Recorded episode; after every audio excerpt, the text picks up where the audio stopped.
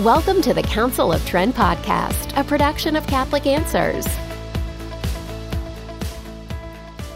Hey everyone, welcome to Council of Trent podcast. I'm your host, Catholic Answers apologist and speaker Trent Horn. Joining me is Cameron Bertuzzi from Capturing Christianity. And today we are talking about what Catholics should not say to Protestants. And I think, Cameron, you'd be an excellent guest to talk about that because of your recent announcement that you plan to be received in the Catholic Church. Now, you've been publicly investigating this for quite a while, so it's not a surprise to people. Yeah. You were investigating the claims of Catholicism, kind of a jumping off point from your original discussion with Matt Fradd a while ago. Uh, and so I think that this is, I'm really excited to talk to you about this today because there's a lot of commingling between Catholics and Protestants amongst capturing Christianity, Pints of Aquinas, my podcast, because you have a lot of people who care about defending mere Christian theism, mm-hmm. the existence of God, the resurrection, when they disagree about Catholic Protestant issues. And sometimes those disagreements are very fruitful. Other times, oh, it's like, oh, I wish you hadn't said this or that. So I think for someone who's been on both sides, someone who's a Protestant investigating and now you are convicted, but I think you could really help us speak to, all right, what what is helpful for a Protestant who's looking at Catholicism, and what is just not helpful that just is kind of um, repellent, maybe. So I don't know what you think of that. Well, uh, the first thing that, that came to mind is actually something that occurred after I made the announcement. Interesting. And that is all of the welcome home messages that I received. Really? So yeah, in one sense, like I, in one sense, I really understand like the sentiment and wanting to welcome someone to what you believe is true. Right. But at the same time, it what like it did come across. Well, eh, like everybody was saying it. Right. and uh, it's it's hard, also hard for me to put into terms like exactly how I feel about it because it's in some sense it feels kind of cringy, Yeah. but in some sense it feels like appropriate. It feels like you know you should be kind of doing that. Yeah. So uh, it's hard for me. Like this first one, I'm kind of like I kind of want to say don't do it, but I also kind of understand and like Well, I think there's a fine line, and and honestly, when we talk about today, like what Catholics, what people shouldn't say to one another, everybody's different. yeah, Like, yeah, right. what is fine to one person could be offensive to another person. Mm-hmm. But I think that we can sift through on some of these, say, like, yeah, nearly everyone's going to be offended by that, or this could go either way. Mm-hmm. So, like, perhaps some of the notes of congratulations, you have to watch out because it can be easy maybe to slide into being kind of patronizing Or like con- um or denigrating, uh the term that I want to use is like uh like claiming victory, kind triumphal. of triumphal, yeah. yes, triumphalism. So it can kind of sound like that at times. But uh, again, I, th- I think that most people are like, you know, the, the, like what they're actually trying to communicate is something very nice. Right. And so that's, that's why I'm like, th- this isn't a, a super big deal, but it is Oh, sure. nevertheless like, But I think what's need to do that. well, maybe what's important to remember, and so let's say we're talking about, so right now we're talking about Catholics speaking to Protestants who have announced that they would like to become Mm-hmm. Right. Catholic. right. Uh, I think that maybe an important thing to keep in mind is that uh, while a Catholic may be feeling very emotionally high, like, oh, this is great, this is amazing, this is awesome, you know, let's let's you know, let's go, let's do this right now, you know, somebody somebody get the oil over here, and the bishop uh, get confirmed right now. Uh, you know, you, you might feel very and, and Matt, that's not a dig on you or anything like that, but that obviously a Catholic will feel very happy, but for someone who's Protestant, it's like almost like you can have like a queasy feeling. It's like it's like that feeling you get when you're a little kid and you go to the amusement park and you finally hit 52 inches and you can go on the double loop roller coaster. You're like, yeah, I'm gonna do it. Whew. I mean, it, it- right? Is that maybe like it's still kind of like you and someone's like, yeah, all right. You're like, hey, this is still a a big step for me. you know? Yeah, yeah. That that's actually like a a good way of putting it. I think is is it is kind of still like uh this is this is still kind of intimidating, you know. Yeah, So- and you want to walk someone Yeah. through that. You know, there's like, okay, let's um, you know, be uh, and what I would always say, like when somebody tells me, like, oh, I'm I'm becoming Catholic, or I, I read your book, and now I want to be Catholic. What I always want to say is, pra- praise be to God. Mhm. Praise be to God that He used uh, maybe something was in my book, or maybe this person or that person to lead you to His church, and let, I want to give Him praise and thanks for that.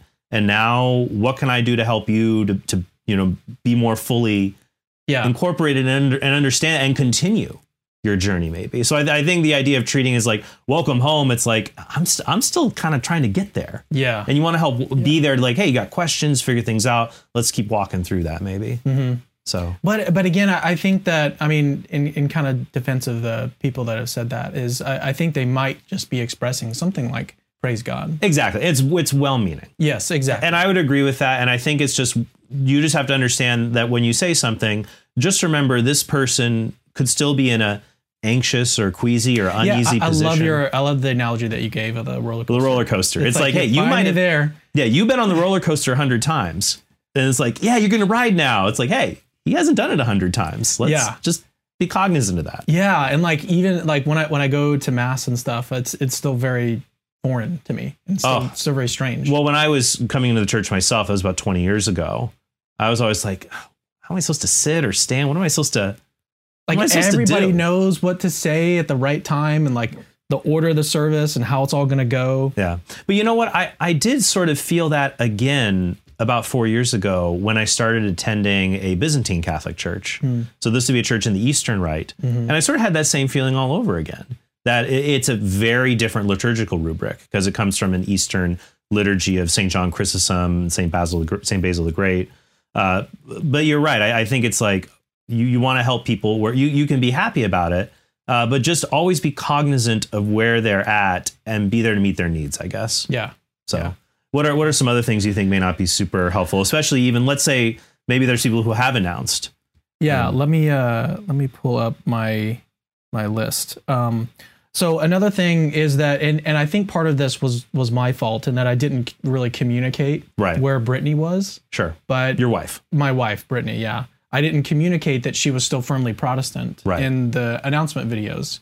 And part of the reason why I did that is because I wanted to respect her privacy and um but what we like what happened as a result of that, I Mm. think people just kind of assumed that she came along on the journey and was like converting as Right. well or something.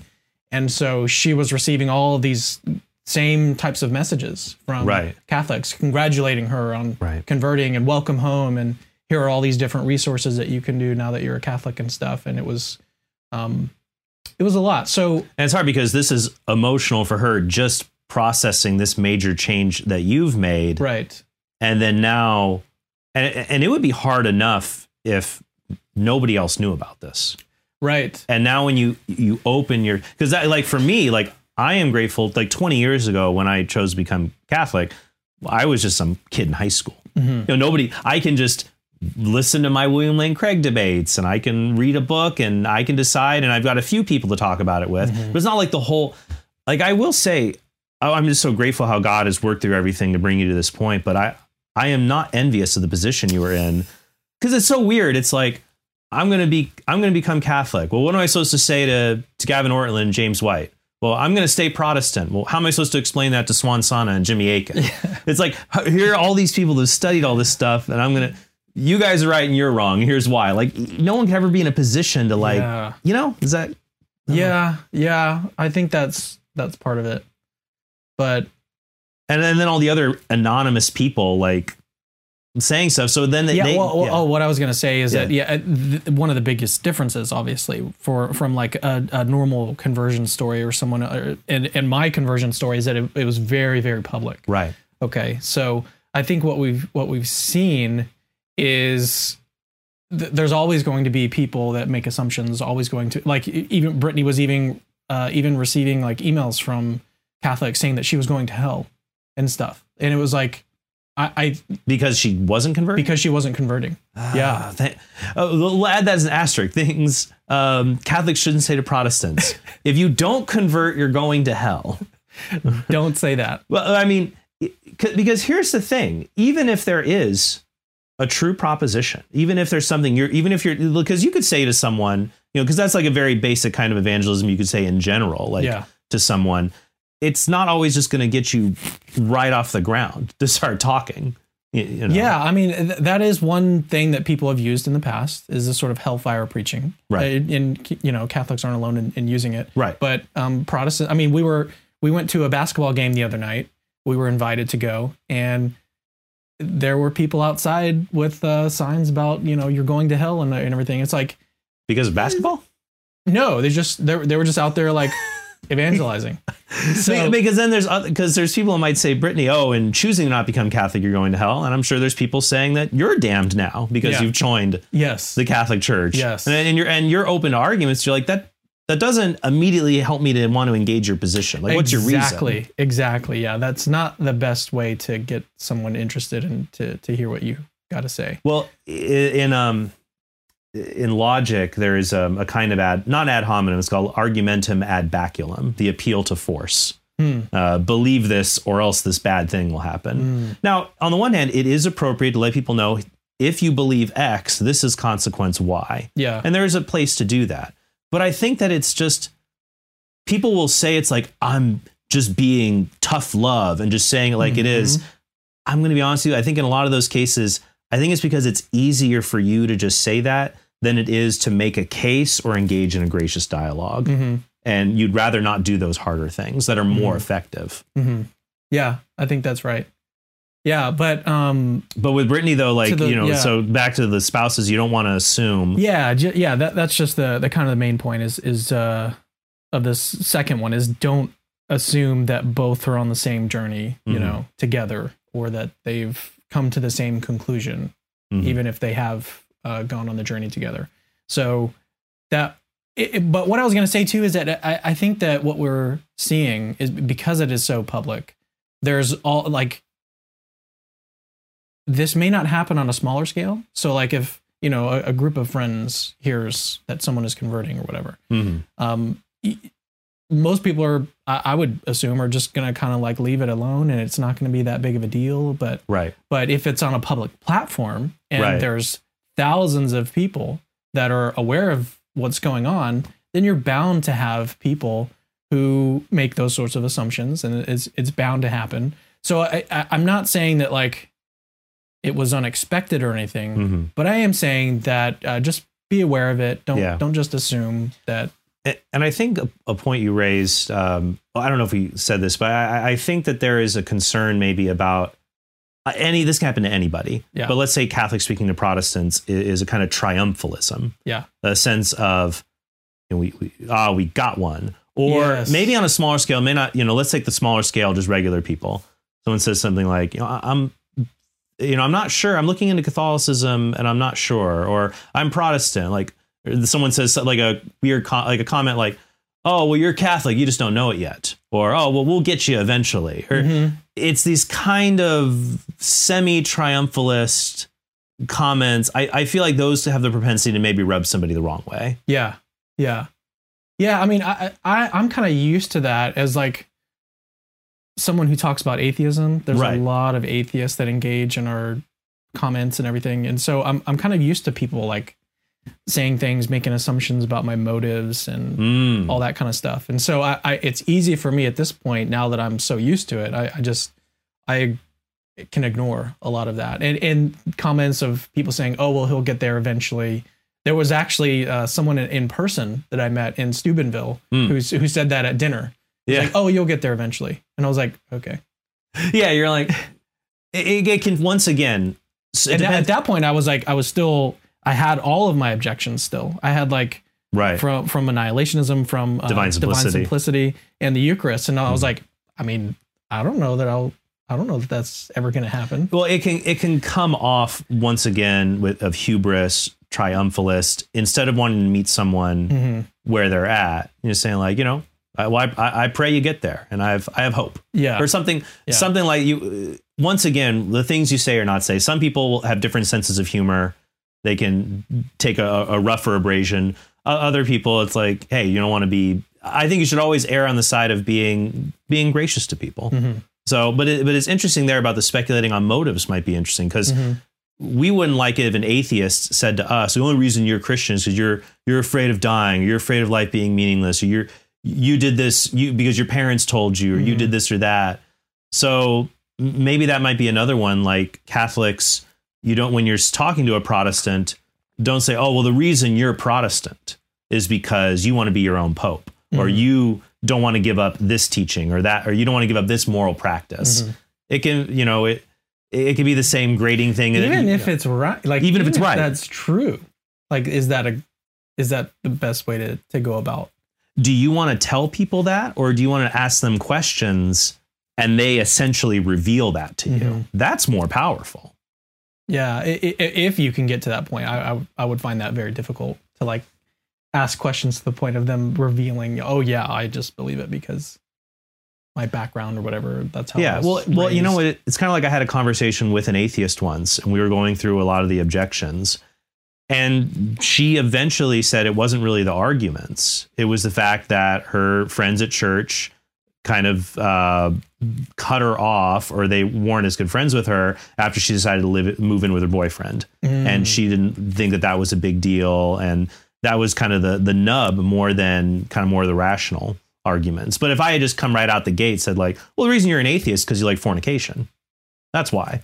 You know sometimes it's just like you want to move things slower and help people to see if if that is if even if it is true but it might Right, not be true Right. Even if that is like the deepest reason why someone is holding their their belief. Like, yeah so if a catholic is that the most effective thing to do? It's probably not. Yeah, you do. So I guess you don't want to speculate on motives. Yeah. Just reach people to what they what they say to you. What are some other things that you have found not helpful when Catholics, especially maybe someone a Protestant who's just yeah, I'm open minded. Yeah. You know, I'm interested in Catholicism. What do you what do you have to say? Yeah. So um, I was thinking about this a lot, and one of the things that I noticed, like, I, and it seems it's gonna be a, it's gonna sound obvious, like to a lot of Catholics, but just try to stick to using the Bible, you know, as much as you can Interesting. if you want to persuade a Protestant to become Catholic. And I know that that's that's difficult because you know, obviously Catholics don't assume sola scriptura. So so one of the things that you could do is Yeah. is argue against that, right? You could argue against sola scriptura and then say, well, well, now we have other grounds. But uh, maybe maybe emotionally, there's a tie. The Protestant has an emotional tie Right. to sola scriptura or affirming that the bible is like the ultimate authority and that that's the only thing that we can use So or, it or maybe they have an idea that like Catholics just have a very low view of Scripture in Mhm. general, or it's not that important to theology. Mhm. And if you just don't talk about it, that could reinforce that incorrect yeah stereotype. well and, and something that i've found i mean because it's it's not as if catholicism is like just this random branch of christianity that has nothing to do with the bible right. right? There's all sorts of verses that can be appealed to and, and that are often appealed to in defense of like all sorts of these different doctrines and traditions. Mhm. And so it's, but it, because, you know, there, there is no assumption of sola scriptura or anything like that, then you can obviously appeal to the magisterium and to other things. So, uh, but, but for a Protestant, it's really helpful, very persuasive if you can make an argument from the Bible is that that would be my point is don't not use the bible Use the Bible. use the bible use, just just use the bible use the Bible. yeah Well, I think. and i'm not saying don't just well maybe i am saying just use the bible well, don't don't straight jacket yourself. Yeah. But I think one of the best, maybe one of the best things a Catholic can do when when talking to a Protestant about Catholicism is to express biblical fluency hmm in the sense of that because you have a deep love of Scripture, right you see Catholicism infused throughout Scripture. right and then you can you can reference that and and, and talk about it. Um, I, you know what? I'll be honest. I think many Catholics, the reason they might get scared talking about the Bible with Protestants is they feel outgunned because Protestants, uh, I'm sorry, Catholics are often not raised with a chapter verse mentality. Hmm. Um, so Scott Hahn would would put it this way that um, uh, Protestants know the Bible like a mailman knows the neighborhood. He knows the Johnsons live on one two three four Elm Street. You know, he knows where a- address, street address of every house. hmm Catholics know the neighborhood like um, the 10 year old kid knows it. He may not know the address, but he knows, well, the Johnsons live by the yellow fire hydrant by the barking dog. yeah And so they, they know where this stuff is in a more intuitive way. Mhm. And so you can feel intimidated when you want to talk with a Protestant. They'll say, well, why don't you believe in eternal security? What about Philippians 1 6? What about, uh, you know, listing off chapter and verse as a Catholic? Like, well, I've heard this stuff. Because like when you're Protestant, it seems like a lot of Protestants with their kids in, what's it called? Awana? There's a well, there's a, I remember this program. It's kind of like Vacation Bible School, but it's like a program for Protestant children just to like learn to memorize Scripture, essentially. And we, I- we never did that growing up. So Well, there you go. that's why that's why Catholics got him. They got him because uh, if you'd only memorize, there's going to be a, a Protestant response to it. If he had only memorized the if he had- Scriptures, if he had only been in the programs that I like, right? then he'd stay Protestant. but I, I think that that can uh, for for Catholics there's this like feeling no you do know a lot about the Bible Mhm. even if you don't know the chapter and verse you can point to parts and say yeah but what about this so you so what you're saying is don't be afraid of that don't you know try to incorporate the Bible as much as possible when you're sharing the faith Yeah, uh, uh, what I'm um, what I'm saying is that the Bible is very persuasive Mhm. to to a Protestant, right? Yeah. and those were the parts of like your book Hmm. on uh, the, the case for Catholicism. Those parts of your book were the ones that I was like really focused on. Mm. I was like, okay, now I need to pay attention. Like he's now he's talking about some verse in John. Because now that's he's talking interesting about Matthew. because that's know? interesting because it feels like a lot of Catholics just go straight to like the church fathers Mhm. as like almost like a kind of trump card Yeah, or like a validation of their interpretation of the the passages. Right. And maybe you can speak to that as to what's effective or, or not as effective about Mhm. just because I feel like maybe the some- church fathers to me I, I didn't even like i didn't re- even really care about them. them 'Cause i was just like i just really want to know what the bible says Yeah.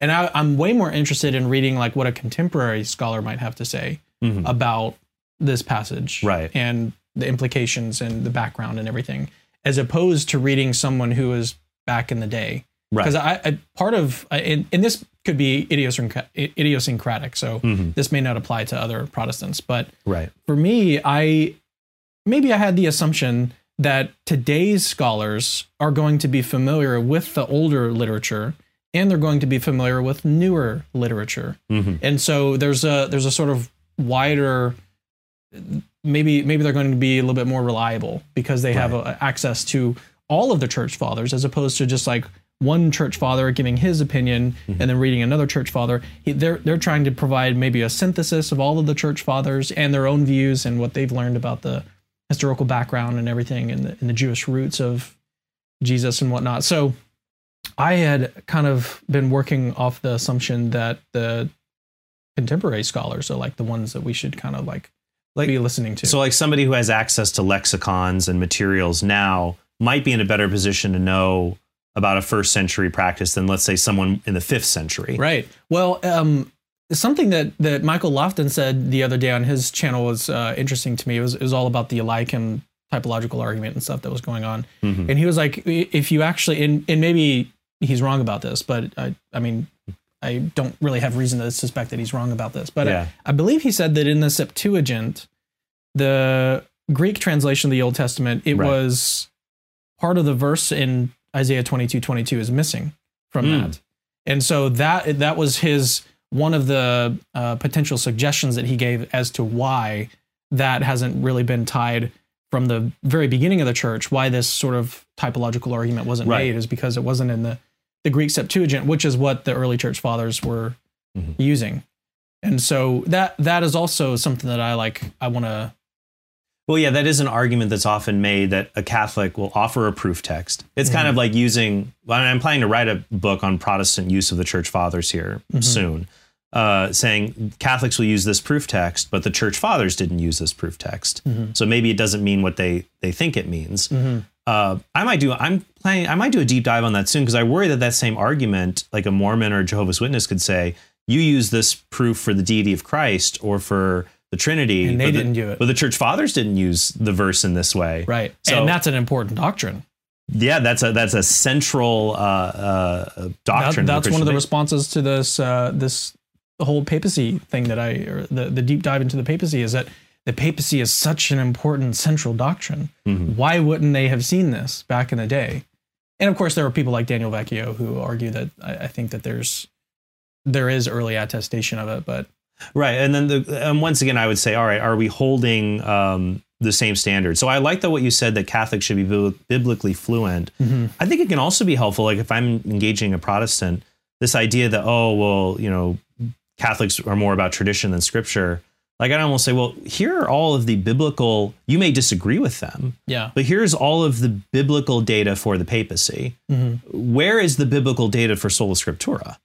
And I think the common argument now, like the strongest form that's put out, is it's more of a logical argument than a biblical argument. Mm-hmm. Uh, so I think it's sometimes interesting. I might compare a Protestant doctrine and a Catholic doctrine, and noting, hey, are you going to hold yourself to the same standard of wanting robust um, biblical data? So, but yeah, biblical fluency, absolutely. Um, maybe I don't know if there's any others that that you just feel like okay, if I've got Ca- two two others. two others, let's Yeah. let's hop into them. Yeah. Okay. So uh, number four is don't be pushy, Hmm. which we've kind of like touched on that here and there.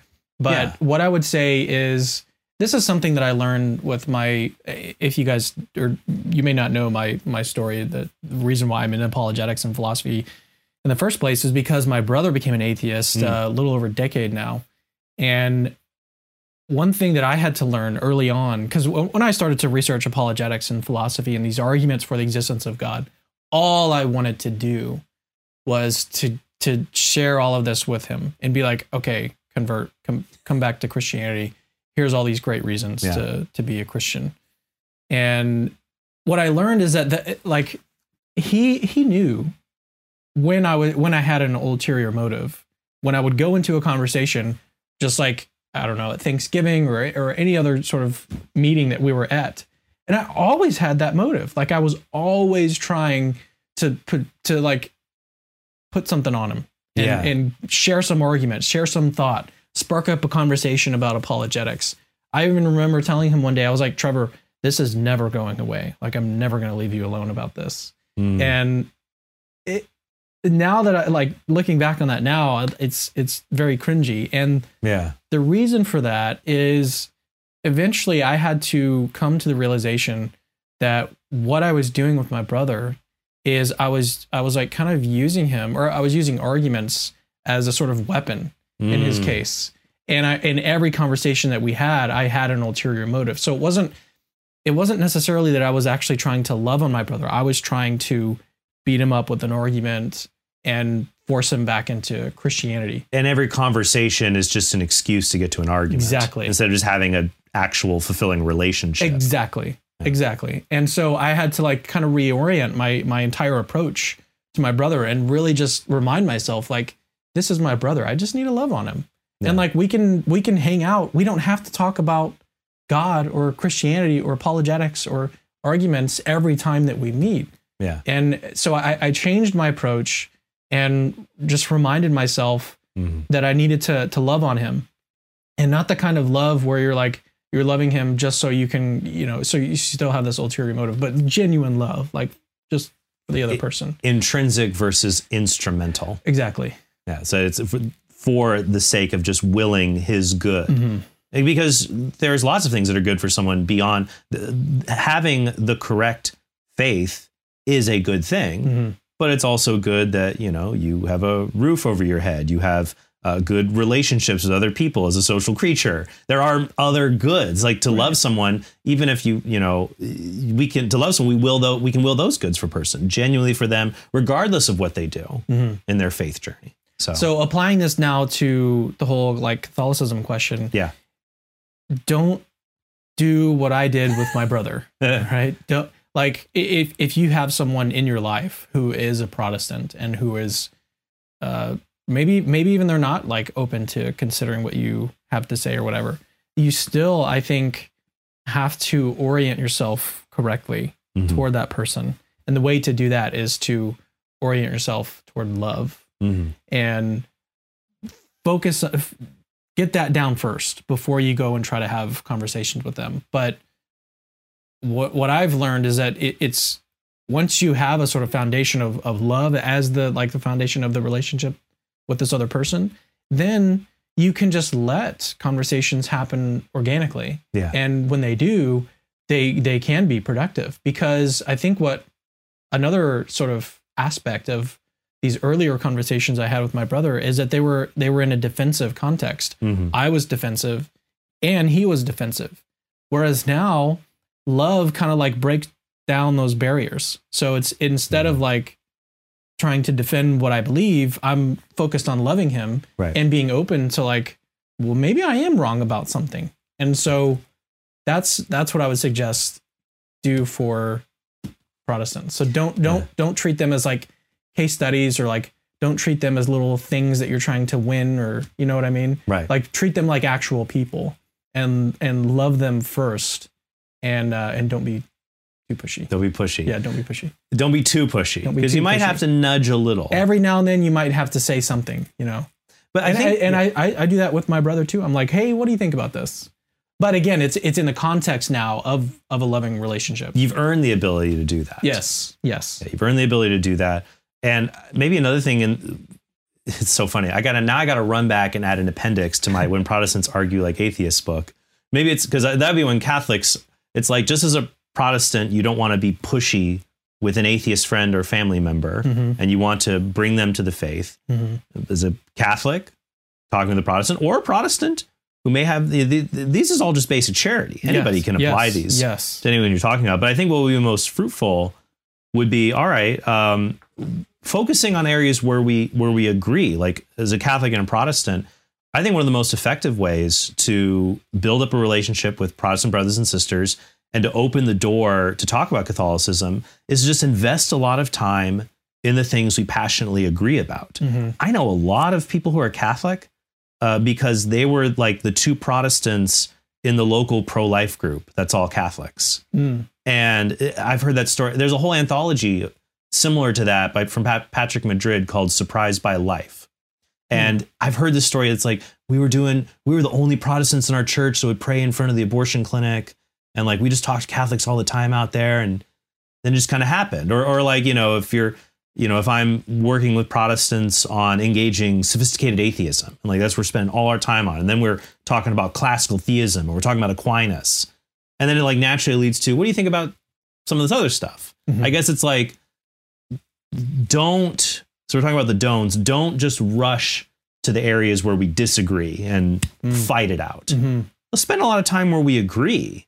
And then it makes it a lot easier to, to talk. All right, now we'll talk about the disagree. I don't know if that makes sense. Yeah, no, I, and and uh, thinking back with my brother as well, like I, there there are many times where I've actively sought to to have conversations with him on things that we agree about Yeah. that are somewhat related to the area.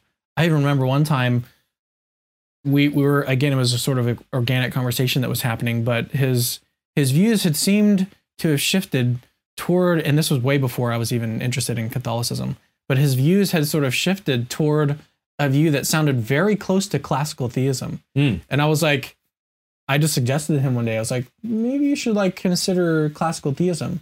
And uh I mean, he he hadn't really had any familiarity with it, but yeah, I, I forget where I was going with that. Well, it's like finding, let's say you're talking with an atheist friend. finding areas of it. Yes. Yeah. So it's like instead of saying, all right, here is Kalam argument and here's why your objections don't work, instead of saying, okay, maybe we can move, maybe we agree that God is not a delusion. Mhm. God is not a stupid idea. Mhm. It is, there are compelling arguments out there.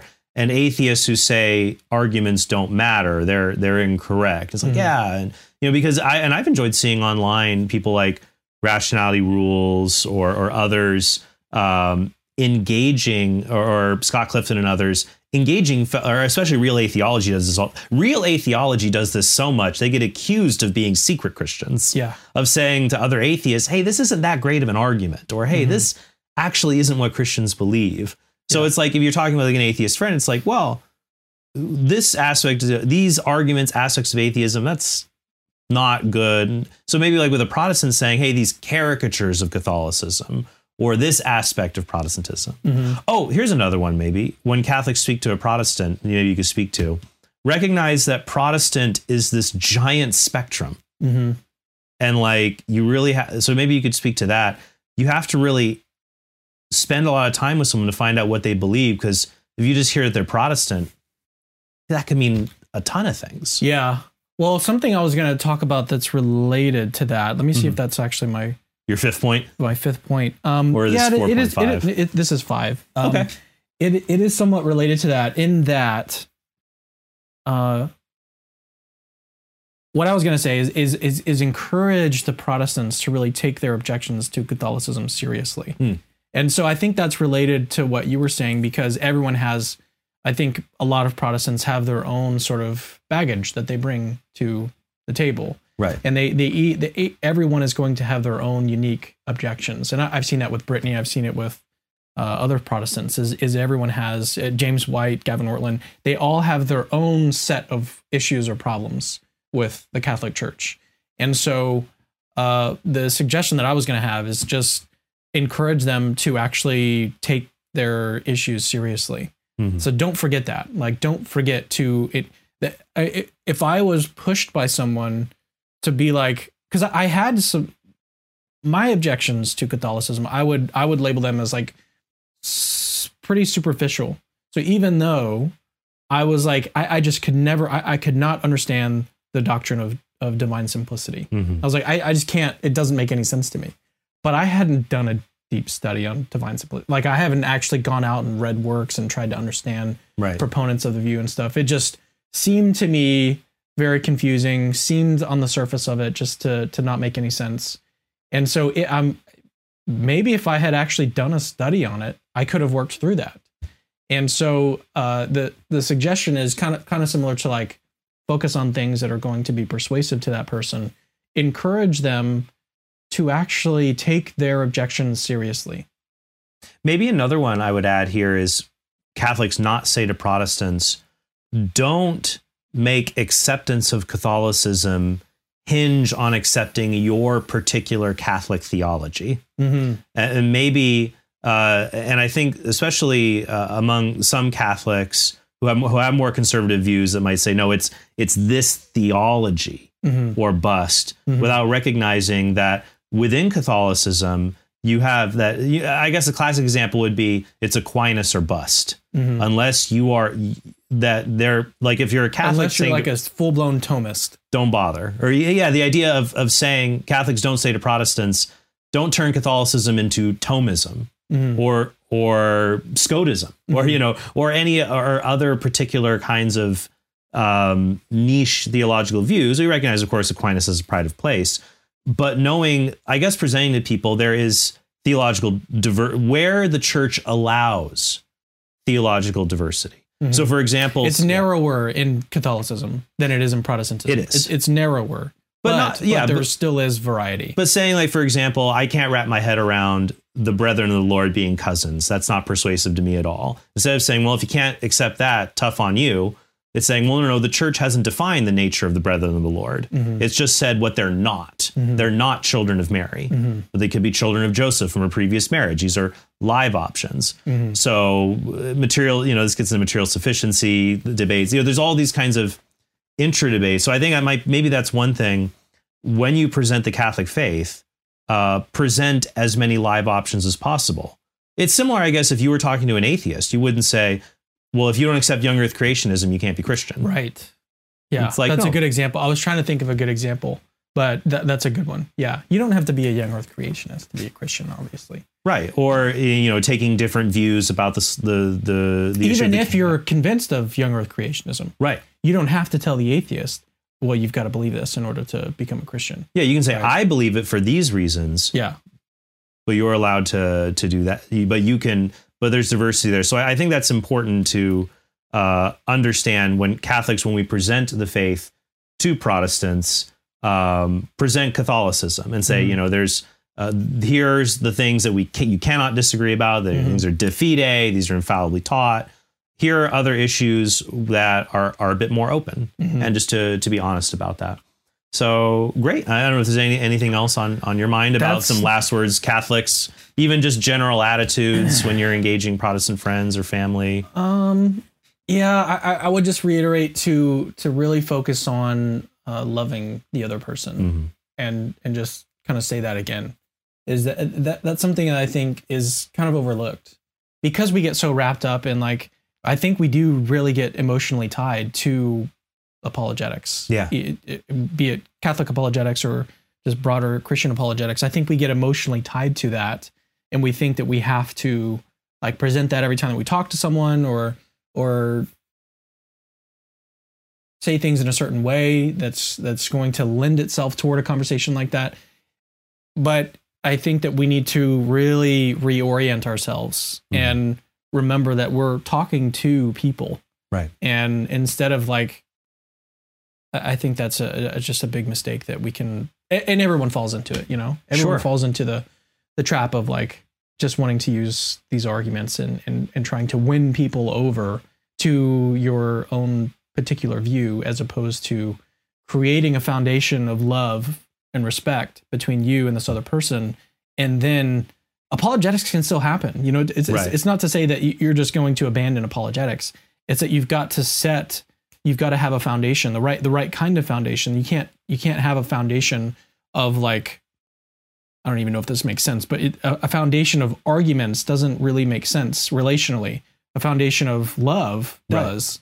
And uh, when you build on top of that, then you can then have good conversations. that I think, like, if you've been struggling with having productive conversations with people, that could be one of the issues. It Right. could it could just be that you're approaching this the completely wrong way, and and you're not you're you're like that's just not one of your goals is to to really love the other person and it, it, it's biblical you know it's it's there's, Sure. there's reasons to to love on the person that you're dialoguing with Well, Pope Francis has made this distinction himself. He's talked about the wrongness of proselytism Mm. and the good of evangelism, Mhm. where proselytism is viewed as using coercion or manipulation or even, you know, just I'm going to beat somebody in this argument and then I defeated your argument, so you have to convert. yeah It's that would be the idea of pro- and of this sense of since I defeated your argument, that's another notch on the belt. I got another one. Mhm. That would be the kind of illicit proselytism uh, that um, Pope Francis has talked about.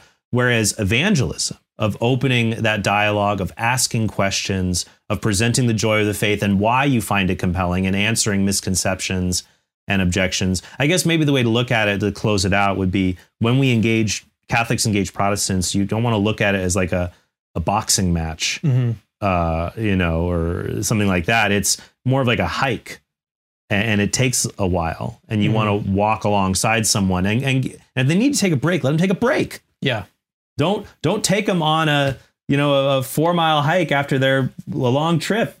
Laura, just kidding. My, my wife loves our, our her. She's notorious in our family for want to go on a walk, but it's got to be a four mile walk. Otherwise, it's not worth it. So, Mm. but sometimes it's like I just need a little break. I'll keep walking with you. I just want a little break, and maybe that happens in our relationships yeah when we're sharing our faith. Let them know, yeah, here's something. Think about it. But I'm always here if you want to talk about it more. Mhm. So. i had a, i had another one and it just slipped my mind it was a good one i i, I got it back okay Good. um don't is i, I think because we deal in, the apologetics world Mhm. we grow so accustomed to other people who th- act and think like us Mm. right? So we we i mean me and and the friends that i have on online now everyone cares about philosophy. Everyone cares about apologetics. They really care about arguments. They really care about logical thinking. But i think what you may get into a, a sticky situation is if you in, try to engage a protestant for example who's not into apologetics or not into philosophy doesn't really care about having these sort of logical structures and care about all these rational reasons and stuff Yeah. so you may just basically not communicate in the way that the other person needs to be communicated with. Yeah. And so uh, that that's one of the things that I've had to learn as well is that like it's it, it not everyone needs to to have like a, a deductive argument with a conclusion that necessarily follows, you know. And so don't just assume that everyone is going to respond to the way that you think Yeah. maybe is a way of putting it and actually try to listen to what the other person is is trying to communicate Mhm. it, which may not be i mean because one of the issues that i've had is I, i've tried to put objections to catholicism in this sort of rigid logical form. But even like there was a video that i was watching from gavin ortlund and i was like i, I can't i literally can't follow the logical form of this of what Mhm. he's trying to argue. And i was like uh, what are the steps of the argument? What is the conclusion? But maybe that's the wrong way of like interpreting what he was trying It's to more say of an intuitive argument. Yeah. Or a non-rational appeal to like what seems to be. Or- yeah, yeah, And so don't don't just assume that everyone is going to be thinking in these like really rigid. and this may be more again one of these idiosyncratic points Sure. because I, I don't know that everyone actually does that. But as someone who has, I mean, I mean I've lived and breathed philosophy and, and apologetics for uh, several years, and so that's just like part of who I am now. hmm But uh, not everyone's like that. You know, if you've got a Protestant friend who's just like they just go to church, Yeah. and then you're gonna like, okay, well here's you know here's all these reasons why the papacy is true. It's like they're that that may be the completely wrong way to go about like trying to persuade them of Catholicism. So. I don't really have the answer to that. Like, what what should you do in a case of? Well, like, but that's what we're talking about now is just what not to do. Yeah. And what not Yeah. to do is to assume that everybody will respond to to- the same way. Exactly. They're going. Don't assume that everyone's going to respond. Well, in the way that you would hope that they would respond, or Yeah. Yeah. No, you want to uh, once again uh, be able to walk alongside them and let them know the door is always open. And if the answer is no, I'm not convinced, you're still there to will other goods in Mhm. their life. That you're not just going to abandon them because you didn't get them. That Mhm. would be treating them instrumentally. Uh, so I I think that that's um, that's all very helpful. So hey, this is great. Oh, I I do have one last thing. I want to recommend our listeners, um, and I think it's always funny when I record these. I have to think. I think I did an episode before, right? I'm hoping I did, where I talked about one of the best ways Catholics can reach Protestants. Now I got to record that episode and make sure it gets up because I'm referencing it before it happened. This is like time travel. um, right? I thought one of the best ways is just be, and I talked about this here in, on our chat. You know, being really good on stuff we agree on, like answering atheism, uh, answering pro-abortion arguments, things that we passionately agree about that people want to come around to. Uh, I am so grateful that you're Catholic because I, for a long time, What do I? Let, let me cut you off. D- am I Catholic now, or uh, how does that? What What is the right terminology to use? I, well, I'm going to say, sorry, I was, I was, I was speaking, I was speaking shorthandedly. You're, a, you're a catechumen now. Okay, I think. that's Well, the right term. yeah, because well, I came in, I wasn't baptized, Okay, so I was a straight, up, I was a straight up pagan. okay, So like when I, I mean, I was, you know, I, I had if I had died during my conversion experience, Mhm. uh, I would have had a baptism of desire. Mm, It could have yeah. buried me in the Catholic cemetery because I had actively desired baptism, Mm-hmm. and I was the cat. I was referred to as a catechumen, Okay, and I and I believe the same term would would apply to someone who's seeking confirmation, Uh-huh. who is baptized, seeking full communion with the church. So it, it, it- it's not a done deal until you receive the sacrament of confirmation. okay. You're like a catechumen, I would say. But um, Sorry to no, no, take you off. choo choo. Train's coming back on the track now. um, uh, finding the things that we we oh, well here's here's what it was. I want more Catholics. There's a lot of Catholics who engage in the Catholic Protestant dialogue Mhm. or apologetics, but one of the, the things that I started when I started Catholic Answers ten years ago was where are the Catholics doing atheism? Where are the Catholics doing the pro life stuff? And that's why I wrote my first books were an- answering atheism and persuasive pro life. Because because like what brought me to Christianity was the work of William Lane Craig, J.P. Moreland, like Mhm. those people. Mhm. And then other Catholics came along, you know, showed me, you know, their apologetics. But I was thinking, well, Catholics, we have a rich intellectual tradition. And where are the Catholics? Where are the where's the Catholics who are debating atheists? Where are the Catholics who are doing this? And I didn't see it or engaging the, the more sophisticated. I tell you what would grind my gears was just hearing Catholics on like Twitter saying, "Oh, just you know, an atheist like will prove God exists, linked to Summa Theologia."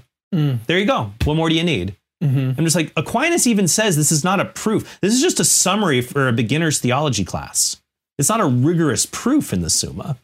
And so I was just so frustrated. And, and and since the 10 years I've been at Catholic Answers, I've wanted to really encourage Catholics like, hey, f- because there are good Catholic philosophers who do high level Christian theism stuff. I mean, you, you cover that stuff all the time. You have Alex Pruss, Ed Feser, uh, Francis Beckwith. You've Rob got Koons. Rob Koons is amazing. And it's like in the Catholic philosophy world and in pro life, there's a bunch of Catholic philosophers Pat Lee, Robert George, Frank Beckwith again, uh, Chris Kaczor. But at the popular level, I I was didn't like, know that Kaczor was. Mhm.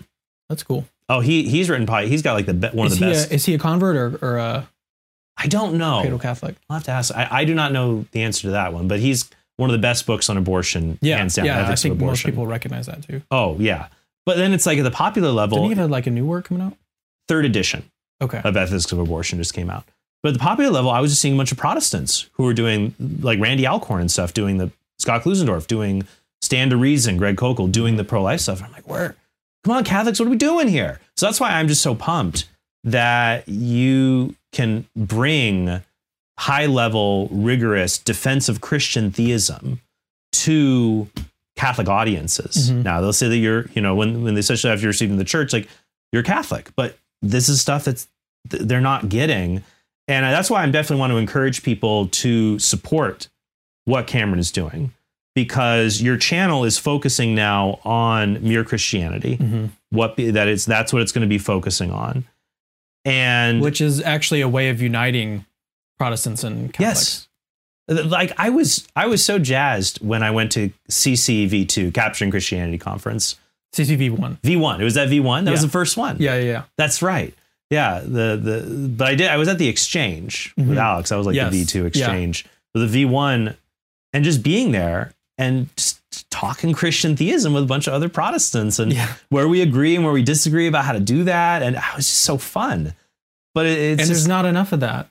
there, there's a ton of Protestants who are out doing that stuff. Right. But to have Catholics who are putting that material out there, getting past the village atheism, Mhm. getting past the Dawkins atheism to like We're high, engaging the best the best stuff. Oppy and everyone. Yeah, and and and now that stuff from from Oppy and Mackie and Sobel that's being popularized uh, by atheist YouTubers that want to up their game. So like we need your work so badly. So that's why because I know there have been some people who no longer want to support your work Yeah. just because you are, are no longer Protestant. Yeah. And and I find that that's so sad because like for example, like I would be like I sometimes financially support missionaries who Mhm. do pro-life work. And the ones I support are Catholic.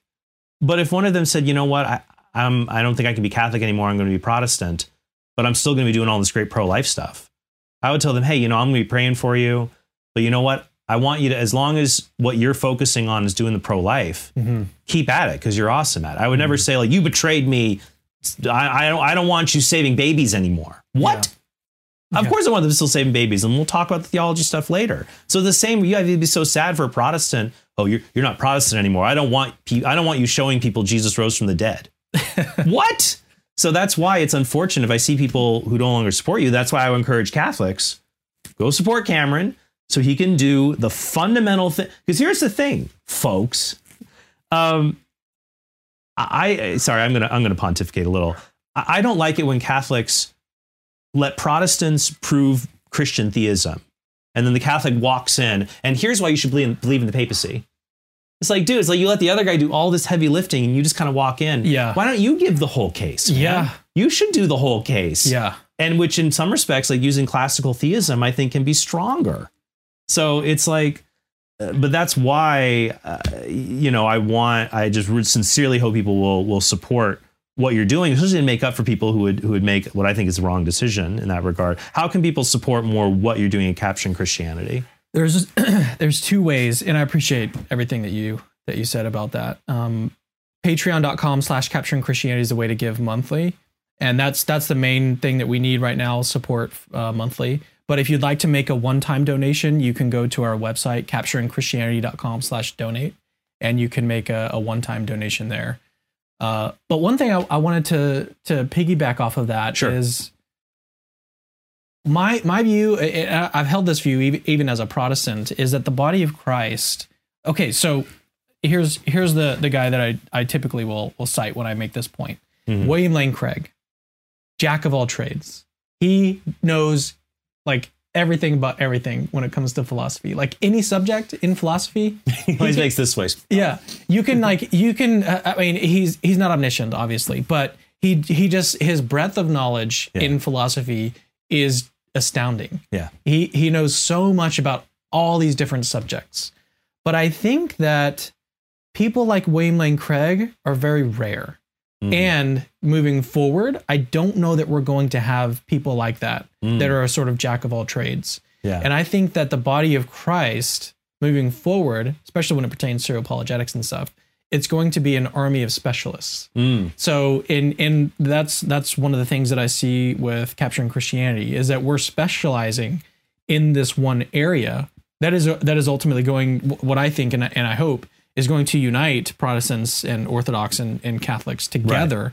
Um, but it's it's one aspect of building the case for Christianity. Yeah. And it's it's really important again because people nowadays are specializing in different things. The the philosophers that you mentioned earlier, Rob Koons and Alex Pruss and stuff, they're not like a, a, a William Lane Craig in the sense of like m- using. I mean, he's got a PhD in philosophy and a PhD in, in Theology. theology, and it's like that's unusual. First of all, Yeah. to have two PhDs and then to to be able to build a case for the resurrection historically, but then also have all of these different. You know, he's famous for defending the Kalam cosmological argument, and and, and he's and he, does, the both. resurrection. Exactly, and he does both of those at the the highest level.